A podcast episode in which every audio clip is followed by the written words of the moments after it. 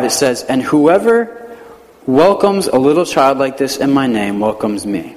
But if anyone causes one of these little ones who believe in me uh, to sin, it would be better for them, for him, to have a large millstone hung around his neck to be drowned in the depths of the sea. So Jesus says, Woe to the world because of these things that cause people to sin. Such things must come, but woe to the man through whom they come. If your hand or your foot cause you to sin, cut it off, throw it away. It's better for you to enter life maimed or crippled than to have two hands or two feet and be thrown into eternal fire. And if your eye causes you to sin, gouge it out and throw it away. It's better for you to enter life with one eye than to have two eyes and be thrown into the fire of hell. See that you don't look down on one of these little ones, for I tell you that their angels in heaven always see the face of my Father in heaven. What do you think? If a man owns a hundred sheep and one of them wanders away, will he not leave the 99 on the hills and go to look for the one that wandered off? And if he finds it, I tell you the truth, he is happier about the one sheep than about the 99 that did not wander off. In the same way, your Father in heaven is not willing that any of these little ones should be lost. It says, If your brother sins against you, go and show him his fault. Just between the two of you, if he listens to you, you have won your brother over. But if he will not listen, take one or two others along, so that every matter may be established by the testimony of two or three witnesses. If he refuses to listen to them, tell it to the church, and refuses to listen even to the church, treat him as you would a pagan or a tax collector. I tell you the truth, whatever you bind on earth will be bound in heaven, and whatever you loose on earth will be loosed in heaven. Again, I tell you that if two of you on earth agree about anything you ask for, it will be done for you by my Father in heaven. For two or three come together in my name, there I am with them. So, um, this is kind of like, this is an interesting uh, passage going on here, to where it starts off where um, the disciples, the apostles, are like, you know, talking amongst themselves, and somehow the issue of who the greatest of them is. And so that's what we talked like a lot about last week. Who's the best? Who's the best? Who's the greatest? And I had a kid this past week in class, and, you know, Mr. Murphy, who's the best basketball player of all time? It's definitely LeBron James, right? And I'm like, no, no, it's not LeBron James. And so then they want to get into that, and, you know, anything to get away from math they want to do. But the disciples are like, you know, who's the greatest? You know, who is the greatest? Um, who's going to be sitting next to you in your kingdom on your right hand, like, who's the best out of us? Who's the best? I mean, you took Peter, James, John up on the hill, you know, but like, you know, you, you used, you know, me and worked through me in this area, but you, you know, used through so and so maybe to help that blind person, and I was around to see you do this, and so, you know, who's the greatest? You know, they're trying to figure it out. And so we talked about last week how part of that mindset's good. Because they're concerned about the kingdom. It matters to them. It's real to them. And they know they're going there. That's good. It matters to them. It's important to them. Like that's where their minds are at. That's where their heads are at. Of course, the other side, maybe that's you know not so good, is um, they have this idea that there sort of is this greatness scale in the kingdom, and that's not necessarily the way that it works. And so Jesus, you know, is probably shaking his head when he's hearing these guys, you know, talk about this. And in fact, they're arguing about it and says to Mark, and he's like, oh man, they're just missing the point here. They're missing the point. And so what Jesus does is he takes this who's the greatest question, and then he dives into like all these areas. Somehow, some way, he realizes a teaching moment kind of bounces all over the place. And I'd like to think it's divine, but he's also like part human at this point. So maybe he's like an abstract, random, just kind of guy. Um, I work with a guy like this who's like abstract random and his mind just like bounces, you know, all over the place with different things. We'll be talking about, you know, math one second because he's a math teacher and then his mind is talking about his garden and then two sentences later, like he's talking about son, then he comes back to the math problem. He's just, you know, all over the place. Maybe you know people like that. Maybe you're like that a little bit, but you got to figure if Jesus is abstract random for a minute, it's for a purpose, right? And it's divinely inspired. And so somehow he recognized that from the who's the greatest question, he could talk about kids and children. They're going to take center stage. And then what he's going to do is he's going to talk about sheep. Somehow that fits in.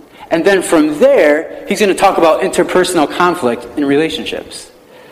So it's like, wow, you know, how does that, you know, all tied together? And so for like a, you know, Bible uh, teacher, for a pastor on a Sunday morning, that's kind of difficult because he's just sort of all over the place. And last week was a little bit easier because we could just focus on, you know, the greatness. And that's what we talked about last week, you know. Uh, we talked about three things in particular, three actions that could make a Christian great. Three things. If we could boil it down to three things. And we talked about those three things last week. And we said that, you know, for those three things, if a Christian's doing those three things, he's being greatly, or he or she's being greatly used by God. And there isn't um, any Christians who doesn't do any of those things that's being greatly used by God. So those three things that we talked about last week, right, were confession, there are repentance, and there is surrender. Those are the three things right there. If we can integrate that into our daily lives on a regular basis, we're definitely going to be used by God in a great way. How is that going to look? I don't know. Kind of looks different for each person. But if we could do those three things, that's huge. And so we stopped at the greatness part at verse 4. So now we pick up in verse 5. And Jesus still keeps uh, children and the child and kids right at the center. Because he used children to like illustrate what greatness would be. Children are great. And he says, unless you become, you know, like a little child in their humility and in the way that they trust and they just follow after me, he doesn't he says, don't even talk about being great. You might not even be in heaven if you don't have that sort of humility as a child. That's a pretty big statement. So we pick up mid story where Jesus is still talking about the children. And so for us this morning, I thought that it would be helpful and good for us to look at kind of the core parts that we can take away, at least for 20, 2013. So, three things we're going to look at this morning. Each part of what we just read, we could break it down into three parts. Here's the three parts. They all have to do with sin. Sin being approached and dealt with in three different forms. That's helpful for us to see, you know, what they do and how they're dealing with it. So we got sin in three different forms. In your bulletin, I think uh, we have numbers 1, 2, and 3 in there so you can follow along and write them down and some fill ins. So let's take a look at this first one here. The first form of sin that Jesus deals with. So in verse 5, he says, And whoever welcomes a little child like this in my name welcomes me. And then he says, But if anyone causes one of these little ones who believe in me to sin, it would be better for him to have a large millstone hung around his neck and to be drowned in the depths of the sea. So here's sin, uh, the first form of it. He talks about sin in regards to kids, sin in regards to children, right? So that's the first part right there. That's like our first, maybe, stumbling block. And I call it a stumbling block because it could be a stumbling block for kids, because Jesus makes a pretty heavy duty statement here. He says, And whoever welcomes a little child like this in my name welcomes me. And then he follows it right up with, if anyone causes them to, uh, if anyone causes one of these little ones who believe in me to sin, it's bad news for them, right? It's better for a large millstone to be hung around his neck and be drowned in the depths of the sea. So here's our first fill in, right? We want to make it easy for kids to believe in Jesus. We want to make it easy for kids to believe in Jesus. That is important. Jesus says, whoever welcomes a little child, takes up one of the kids, you know, from Sunday school, teaches them about Jesus and about God, Jesus says that's like just welcoming me, taking me right in. I feel like this should be like on the desk of, you know, every teacher. You know what I mean? This should be the mindset. This is heavy duty right here. And, and in fact, like parents, you know, we should be very much aware of this. This is heavy duty stuff. Because what Jesus says, says, hey, listen, if you make it like a barrier or a struggle for them or difficult for them to understand about me, I have a problem with you, a very big problem. In fact, Jesus has like a zero tolerance policy regarding it. He says, you know what? If you take these kids, you take these children, you take advantage of them, you manipul- manipulate them, and specifically, he says, if you cause them to sin, you make it difficult for them to get to me. It's better for a millstone to be around your neck. Basically, you're toast. Like, that's it. I got a picture of a millstone. Hopefully, it'll come up. Right? So, a millstone, there's actually two different um, types. And one uh, would be a smaller one uh, that you could use um, for bread and stuff. And maybe we find it, maybe we won't. But these millstones could be huge, sometimes equaling like the weight of a car, just huge. And so Jesus saying, hey, listen, if you cause, you know, one of these little guys to sin, you're better off with that around your neck in the sea. He is very, very serious about that. And I don't know about you, but like when I see stories of, you know, Adam Lanza, you know, in Newtown, and you hear um, personal stories of people that have been taken advantage of, hurt, manipulated, maybe even hurt like by church, by a pastor, by somebody. And in some of those cases, you know, they don't ever want to come back to God, ever want to come back to Jesus. There we go, big, huge. So, and I like that picture because I had a comparison of the millstones there. So imagine that being around your neck. I mean, you got no chance. Like, you know, he knew what he was saying. Like, it's you don't do that. You know, you don't do that. But I appreciate that because you know those those kids in Newtown and, and you know and the Oklahoma you know tornadoes uh, that just happened and you know, 24 kids, I think, you know, in the school there. Um, you know, their lives are cut short. You know what I mean? Their lives are, are cut short, and that tornado is not necessarily due to like one person, you know, committing an evil act. It's just a sinful, fallen world, and you know, sometimes you know that happens. Um, but especially with like the Newtown thing, and um, before Newtown, there were some Amish girls in a schoolhouse that were uh, murdered in a similar way, and it's there's just a part of me, anyways, that's just like, man, you know. And then sometimes they kill themselves, and so you're like, man, you know, they got away with it. You know, they got, ah, you know, they cut these kids down. They didn't have a chance. You know, they were innocent. Um, it's encouraging and nice to know that justice will be done by the ultimate judge. It's nice to know that. It's encouraging to know that. And at the same time, I need to be just as responsible looking back at myself and be like, man, you better not do anything to cause Jaron or to cause boy number two on the way to stumble trying to follow after Jesus. Because if you did, you're being a bad parent. You're doing the wrong thing. That's heavy duty stuff. And all of a sudden, it just, you know, puts into perspective like what's really important as far as what I'm going to deliver and how I'm going to teach and how I'm going to raise Jaron and what I'm going to keep him from. And it sets a value system into place. Jesus is very serious about this.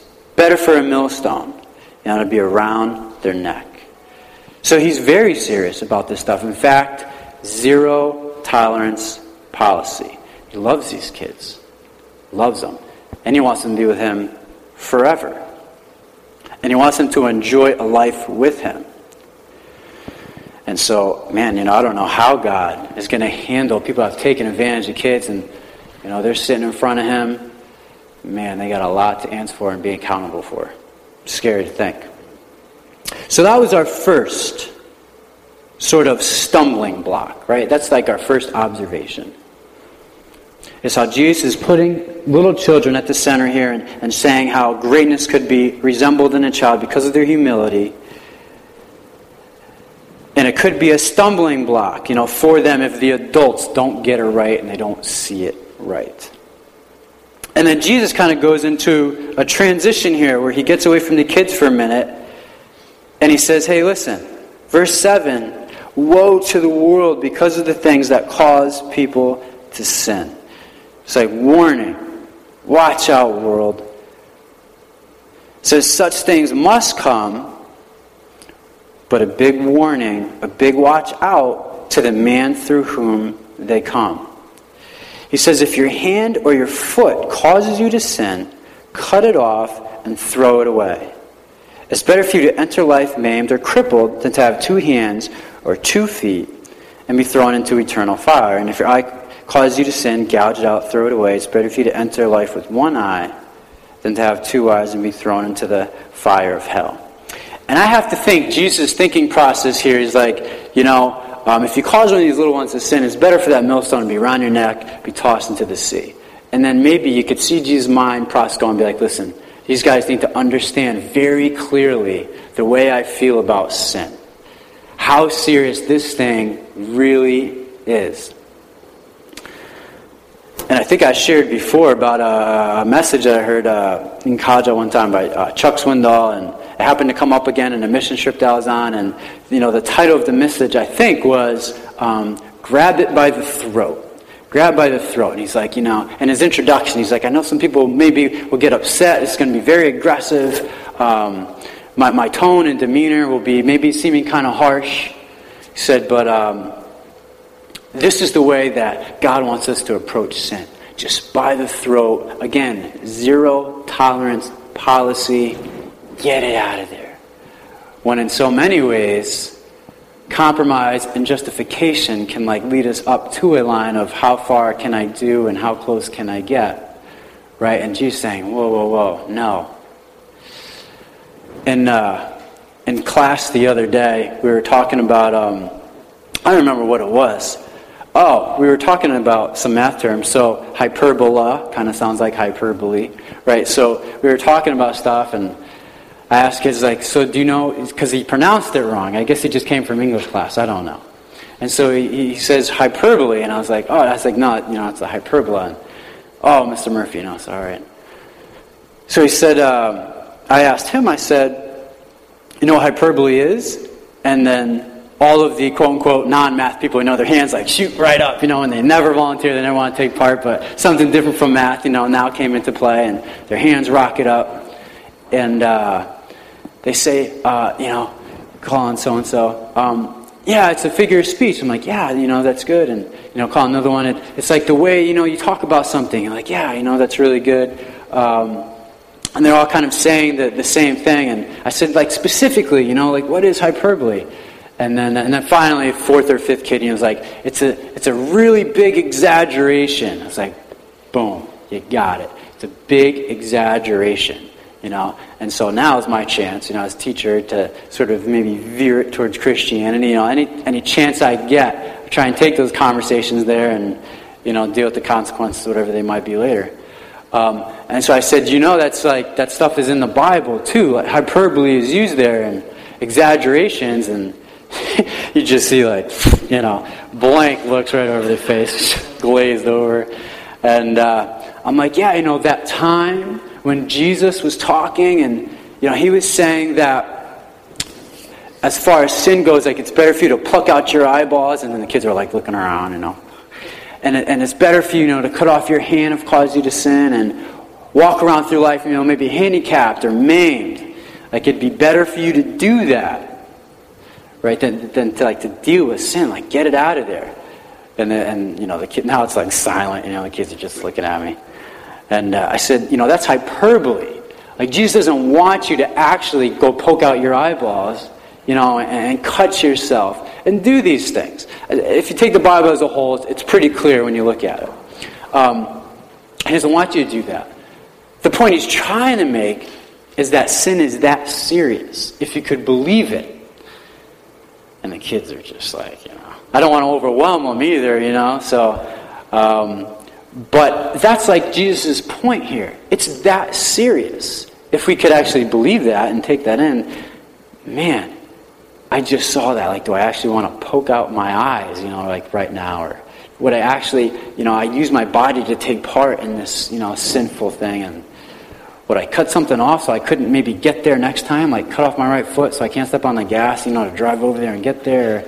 You know, whatever it might be, you know, would I actually, you know, do that? And Jesus is saying it's totally worth it. It's totally worth it. Hyperbole, right? So we don't want to like, you know, have people amputating things. But that's how serious, you know, he sees sin. Zero tolerance policy. And I'll tell you what, if something is very unpopular in this day and age, it's the concept of sin.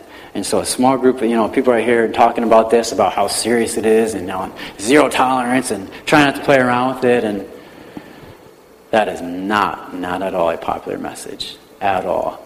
And um, if our conversations with other people ever get to a place of talking about sort of sin or not even saying that particular word, but just talking about things and behaviors that we feel like are, you know, not good and, you know, unacceptable right away. We start to like meet a wall and hesitation and fight back, you know? So it's very difficult. It's very difficult. We live in like a society where there's just compromise and justification. And when we live around that all the time, it's very easy for that to creep in to creep in. And that's why it's good to be around Christians, to be around church, to be around worship songs. Because in those places, if we choose to engage ourselves and put ourselves before God, because it's totally possible to be sitting around all of it and be completely removed.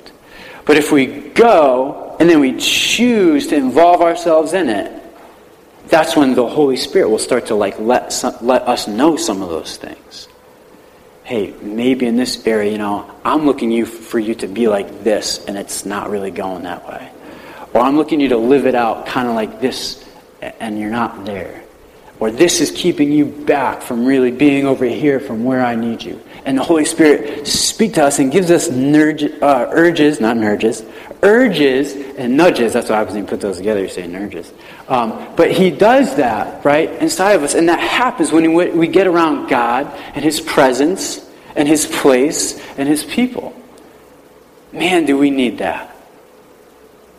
And then when you get like a really clear picture of yourself, um, and how holy God is, it's like, oh man, I need to be around Him all the time.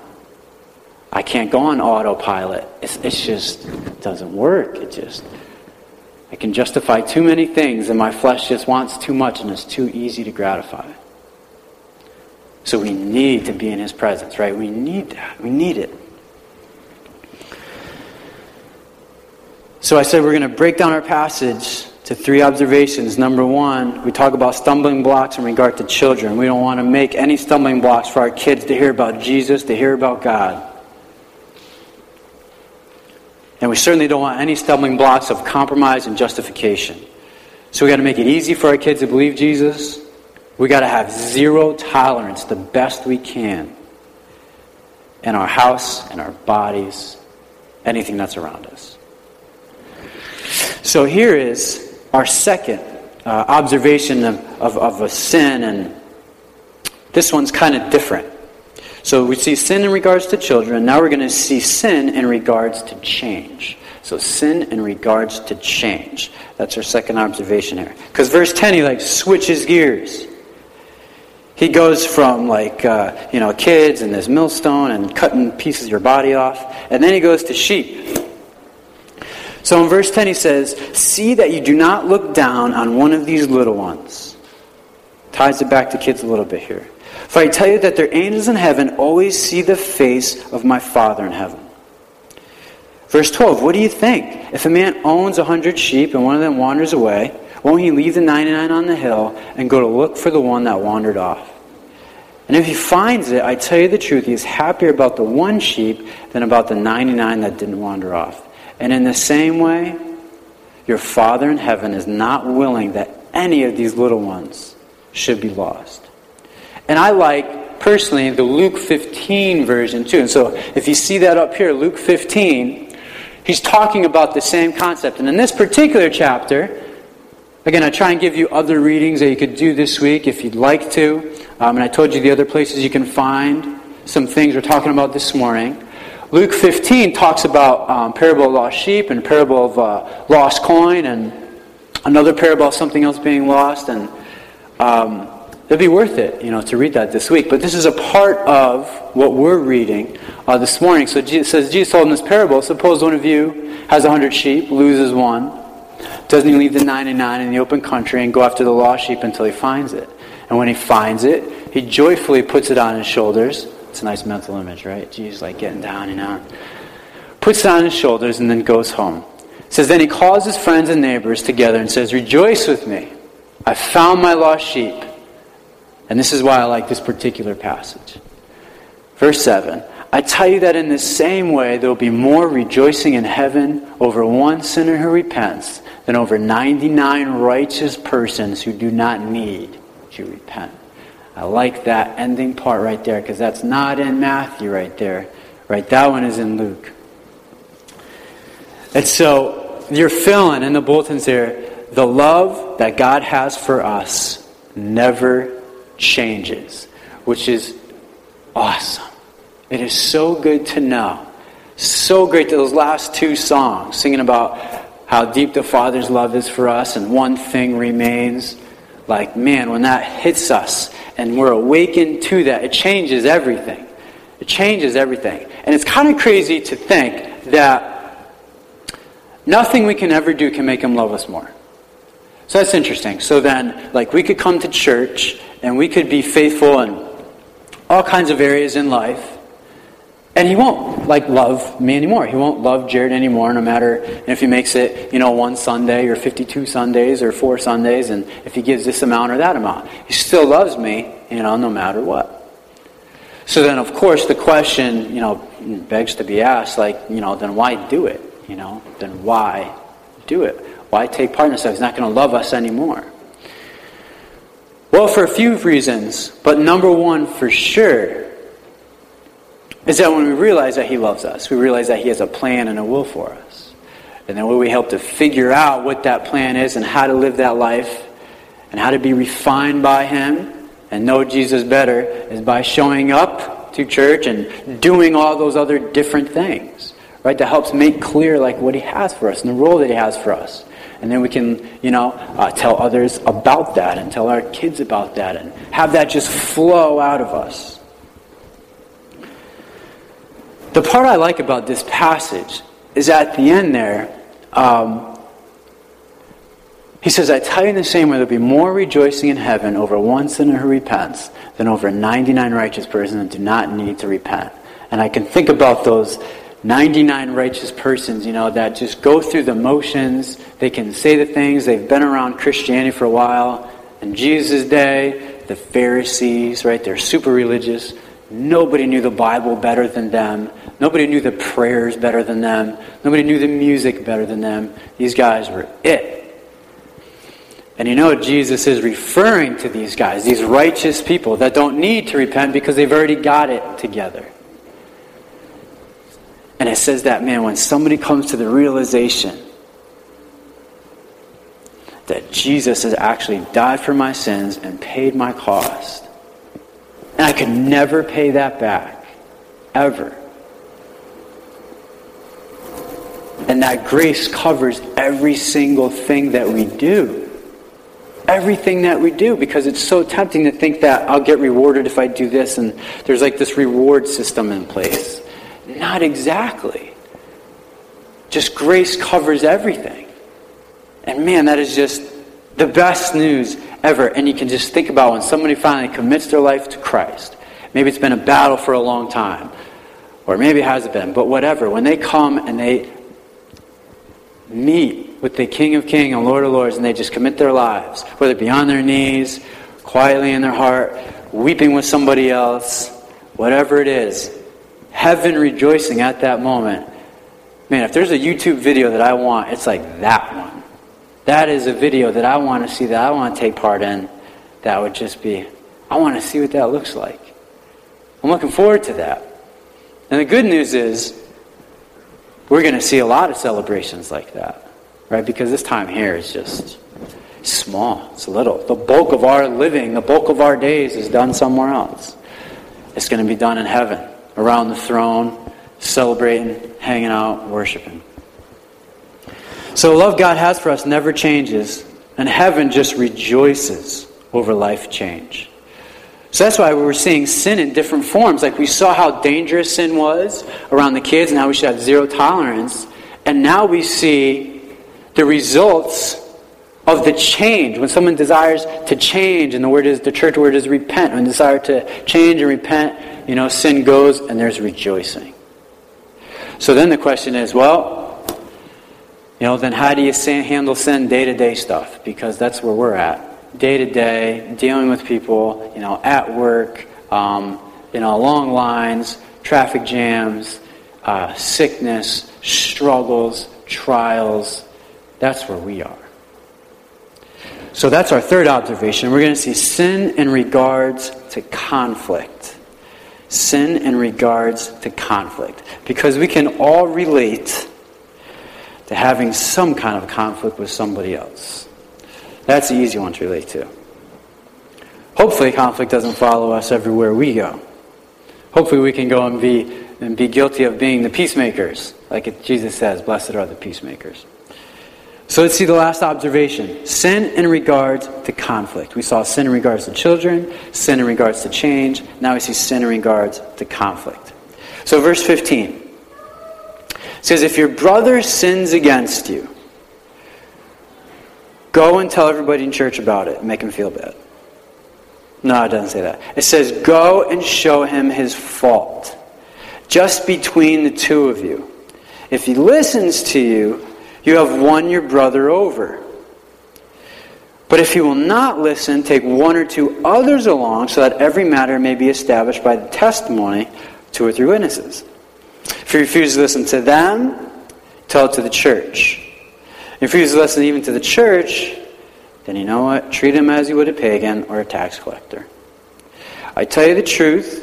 Whatever you bind on earth will be bound in heaven. Whatever you loose on earth will be loosed in heaven. Again, I tell you, if two of you on earth agree about anything you ask for, it will be done by my Father in heaven. For two or three come together in my name, there am I with them. So if your brother sins, somebody sins against us, you know, they in whatever way. You know, they um, are inconsiderate. Maybe they gossip about us. Um, maybe they uh, flat out go behind our back and do something. Somehow, somewhere or another, sin against us. We feel offended. Right? The idea is not to tell everybody else, you know, about it. That, that's not really the idea here. So interpersonal conflict does not revolve for us around telling everybody else first. It says that the adult thing and that the good thing to do is number one, go and show him his fault. Now, it's all about how you do it, right? It's all about how you do it. So, how do you go show someone that hurt you their fault in a loving, kind way? Well, isn't that a good question? Wow. You know, I, definitely not an easy answer. And, uh, and, and it depends on the fault, too, you know, what we're talking about here. I mean, it could be, you know, an interpersonal thing, you know, that happened, that developed, and now I got an issue with you, you got an issue with me, and it's like, it's weird now, you know. Or it could be like a heavy duty thing. Like maybe, you know, someone's kid at church is getting, you know, molested or touched by someone else, or, you know, it could be like heavy duty, too. And so like we're going to talk about that a little bit too, but if your brother sins against you, we're saying interpersonal type things. Go and show him his fault. I could definitely tell you that to go and show in a loving way is definitely more possible when we've already invested ourselves into praying for the situation first. That definitely helps right away. Because if we're already heated, and then we come to them, and we're right, of course we're right, you know, so we're heated and we're right, and we're going to make sure that they know that we're right, because we know that we're right, and it's important that we are right, you know, and that's not the case. It's not the case. What we want to do, right, is just the best that we can pray about the situation first. And then it would be good to not gossip, but depending on the situation, maybe ask some trusted confidants that are Christians that you can trust. Be like, hey, I got a thing with so and so. You don't need to know all the details, but it's a struggle. I'm not sure how to do it. Could you just keep me in prayer about it? And that's a pretty safe way to go about it. And if they're really probing and digging, you probably don't want to really tell them too much more. And what you try and do is try and handle it as gently and as carefully as we can. I mean, that's just, that's the goal. And it's probably not something that we want to tackle. You know, if we haven't maybe eaten for a while, haven't slept for a while, and, you know, the kids are going crazy and we're already short with patience and stuff. You know, I want to come to the table, prayed up, invested into this thing, and invested into it for the right reasons. Question is, what is the right reasons? The right reasons is not to be right, the reason is to get understanding. Boom! Like that's huge. That's huge. I remember sitting on the premarital couch, you know, with Julie, and we are talking about, you know, premarital counseling and communication, and you know, and it just seemed like the marital counselors, you know, were really sort of minimizing like truth in a situation, and it, and it didn't really sit right. And I was like, ah, yeah, but you know, it does matter as far as, you know, the context and facts, you know, like that does matter. And they're like, yes, you know, it does. He said, but man, feelings are a huge part of this thing. And you can't just like skip over that to try and get to the facts. You know, you're going to lose the person. You know, it doesn't. Understanding is the goal. And biblically, right, that's what it says. It says, if your brother sins against you, go and show him his or her fault. Just between the two of you. Here's the success. Here's how you know if it was a success. If he listens to you, not even necessarily that he says, you know, you're right, I'm wrong, you know, I should repent. If he listens, and like the words in the Greek connotate just understanding, that they're like, they're just hearing you. They might even not totally agree, but it's like a mature conversation. All right, well, you know, I understand what you're saying, but I just, you know, I'm not seeing it, you know, that way. And, and that's okay. That means that's, that's okay. Like they listened, they understood. And whenever we're in a conflict, one of the best tools that we can use is at the end of where you feel like it's like kind of coming to a close. The magic phrase is, do you feel understood? Man, I miss that one like a lot when I argue with Julie, but but that is the goal, and sometimes I get it. Not a lot because I'm not that bright, but sometimes, right? I get it, and that just changes the dynamics totally. Because we just had like a big fight, and I was right, of course, and then you know she was wrong, of course, or she was right, you know, and so we get through our whole thing first, and if it's a good day, well, hopefully we handle all this in the same day. This might spread out over hours, you know. Um, if we can come back at some point, you know, do you feel understood now? Like, I don't even know if you agree with everything that I'm saying, but do you feel like, you know, you're being understood? Like you're getting, I'm getting all of what you're saying. And if she's still repeating herself 500 times, probably not. But, you know, they'll be honest. You know, do you feel understood? Like that's the goal of the conflict here. So let's say that happens in the church. You know, you approach somebody, it's not like your wife or husband, and it comes to it, and they're like, no, you know, I don't want to hear it. You know, I was messed up. You shouldn't have done that. And, and you just tell it's just, it's not in a good place. There was not that listening or understanding. You know, so then what do we do? Well, it says, verse 16. Says, But if he will not listen, he or she won't listen, take one or two others along, so that every matter may be established by the testimony of two or three witnesses. And that was the reason why that's in quotes, and you probably have a footnote in your Bible, and it comes down to a, you know, some letter, and then at the Bible, at the bottom of your Bible, has a passage there in Deuteronomy, right? That's what they had to do under the law. When, whenever they established things or talked about things, there had to be witnesses there. Um, God tried to set up a system where it wasn't like a he said, she said thing, where it's like a they said, you know, and so that's the idea. So the idea is if they don't listen, they're not understanding, it's in a bad place, you take some trusted people along with you. So now here is where we could, you know, royally screw it up very easily is by taking people that um, are not mature, really are not wise, and they just can't handle, you know, the situation and go someplace sour very quickly. So what we want to do is we want to take, you know, trusted, wise people with us and say, you know, um, I feel like, you know, sinned against me this thing. We tried to talk. Maybe I said something wrong. Maybe I wasn't clear. Um, let's see what so and so has to say. How can they contribute? And so that's it. So biblically, you know, that's the idea. It's not like I got so and so. They heard you also saying, you know, and then you just come blasting. It's just not going to work. It just does not work, even though it's really tempting, especially if you're really right. But that is not the idea. Some cases that won't even work. Verse 17 says, refuse to listen to them, go tell it to the church. and that doesn't mean like every sort of body here. The, the idea, uh, you know, coming, if it's a pretty serious matter, you know, you come to the pastors, you come to the elders and tell them, say, hey, listen, this serious issue has happened. You know, I approached them. Here's the way it developed. wasn't good. So then, you know, I brought so and so. That didn't really work out well. What do we do? And then now it's up to the church, you know, try and work it out, figure it out. And then if that doesn't even work, right, then from there says that you treat him as you would a pagan or a tax collector, and you just say, you know, we can't do it. We can't do it, right? There's just no listening or understanding going on here, and you don't even want to, so um, this communication about this, you know, is over. Understanding in the goal is the goal. The motive is love and is not discipline. That's, that's a big one that we need to gra- grab our head around. Like the motive is not discipline.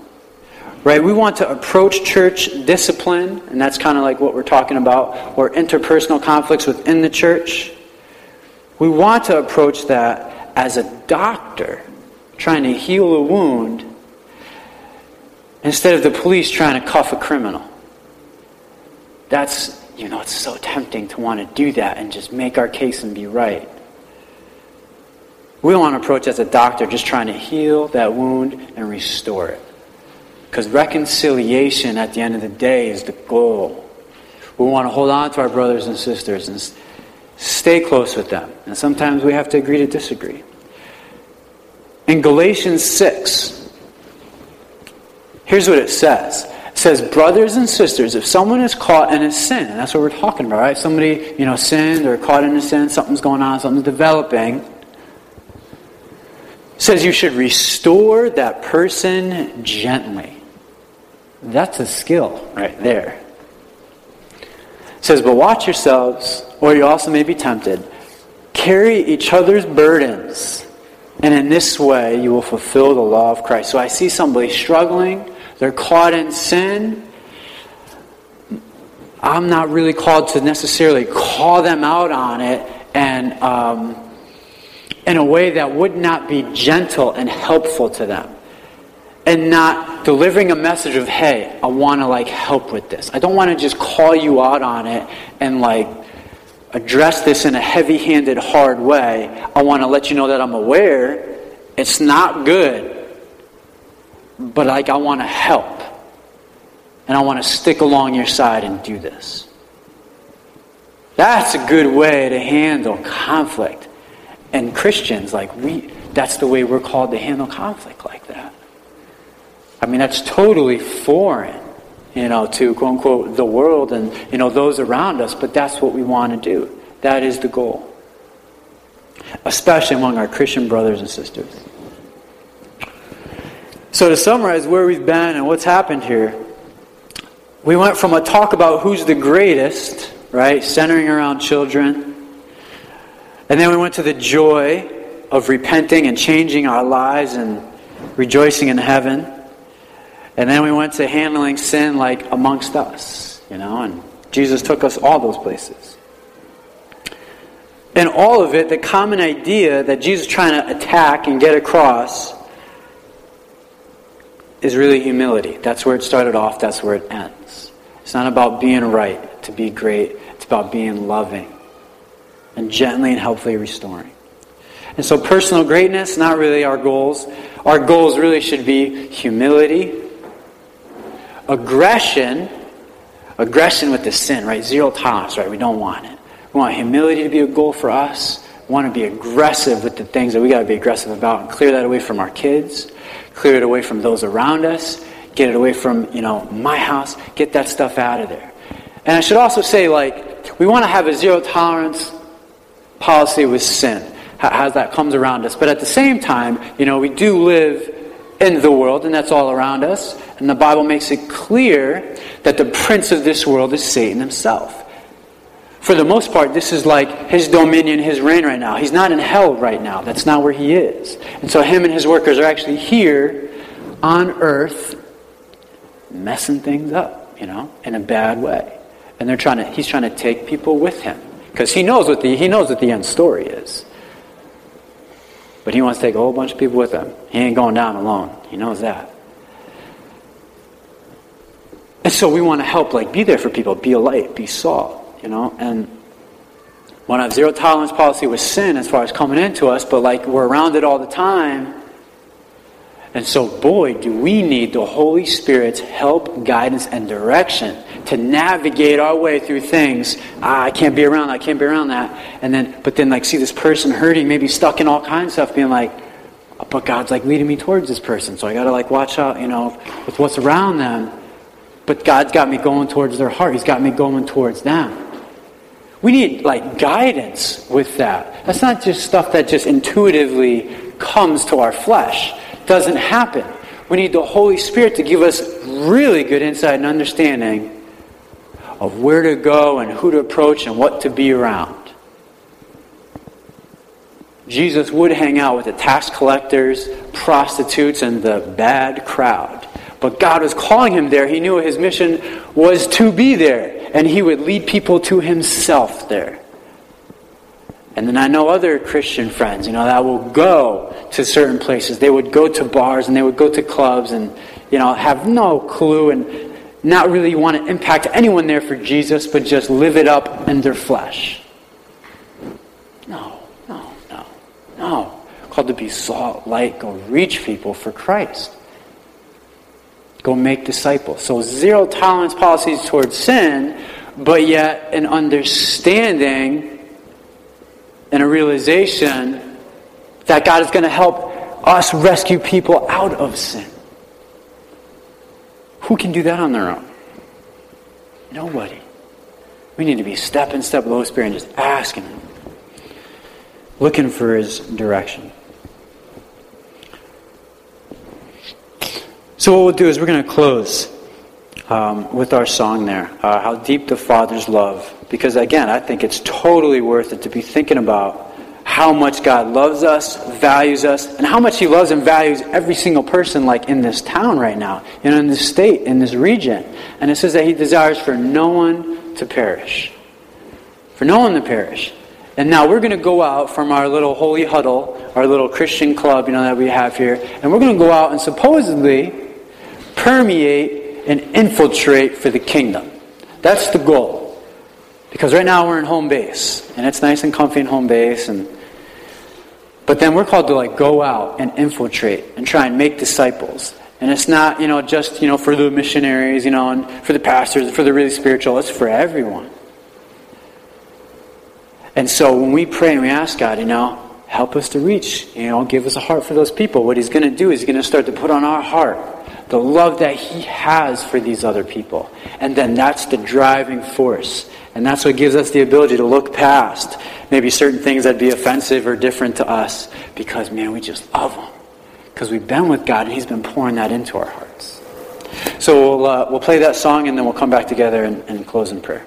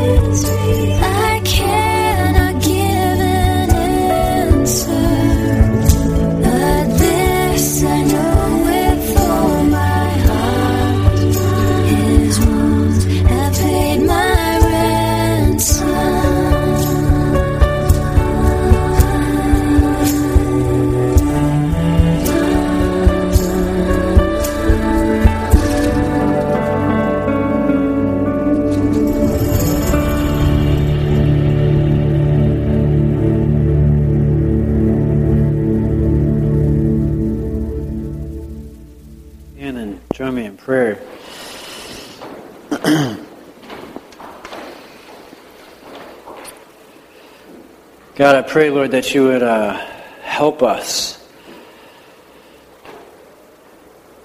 to just have that zero tolerance policy with sin in and around our lives, Lord. God, I pray that you'd uh, give me, give us a better understanding of how you see sin. I'd like to have your eyes on that, Lord. I'd like to have uh, your convictions on that and your, uh, your heart towards that, Father. So I pray, Lord, you make that clear to us, Lord.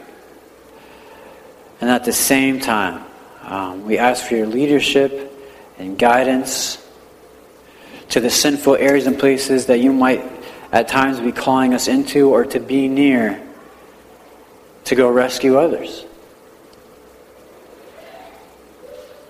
And Father, if, uh, if we've wronged people in the past and we have not um, handled conflict in a holy and appropriate way, regardless of what they've done. But we haven't done our part as being Christians. Uh, I pray, Lord, that you bring that to our minds. And I pray that we'd have enough courage to go back and um, make it right, whatever that might mean. Whatever apologies may uh, be in store, um, whatever it is, Lord. Pray that bring that to our minds and to our attention. And Father, help us to lead the way as far as uh, how to handle conflict and how to gently uh, carry each other's burdens, Lord, when we realize uh, people are uh, hurting and struggling. And help us to understand that it's less important for us to be right than it is to get understanding. So, God, we uh, thank you for this morning, Lord, and we just pray uh, for those people, Lord in Oklahoma, Lord, um, devastated. Uh, families, friends, communities. God, we just ask that you would just help that uh, relief effort, Lord. We pray that people come to know you, uh, that they would commit their lives to you. We pray that the Christians would um, just rally. And uh, Holy Spirit, that you would just come and uh, restore and strengthen in those areas. And we also pray on this day, Lord, um, for those who served our country, Father, for those uh, veterans, Lord, that have paid the ultimate price, Lord. We ask that you would just comfort and be with those families that can still feel the hurt and the pain. We thank you for those that are serving our country now and that have uh, died in battle protecting us and serving us. And may we uh, get some time uh, tomorrow on Memorial Day um, to say thank you to people that serve and to pray for uh, families that we know that are serving. In Jesus' name, amen. And I have one uh, video clip to show you uh, before you go about Memorial Day uh, that I wanted you guys to see real quick. It's pretty good.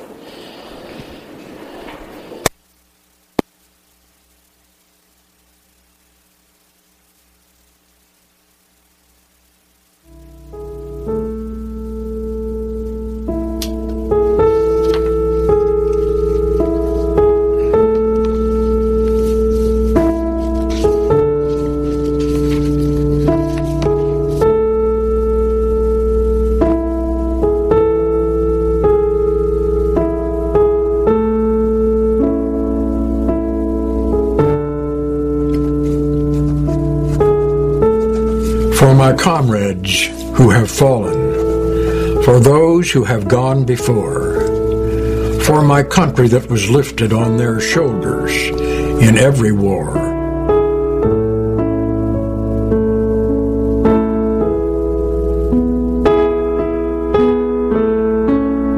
If I have one request, yes, just one I ask of you. It's that you stand with me now. Stand remember, and renew.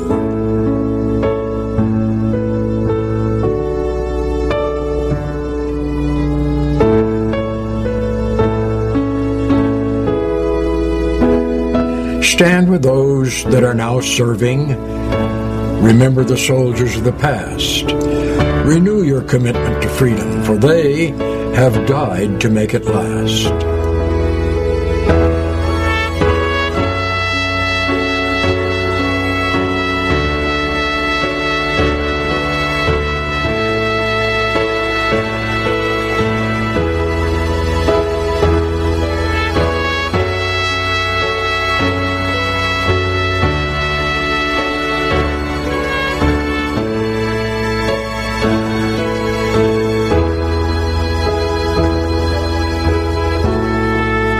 Every battle has its reasons, though they may not always be clear. And I can state that boldly even through my tears.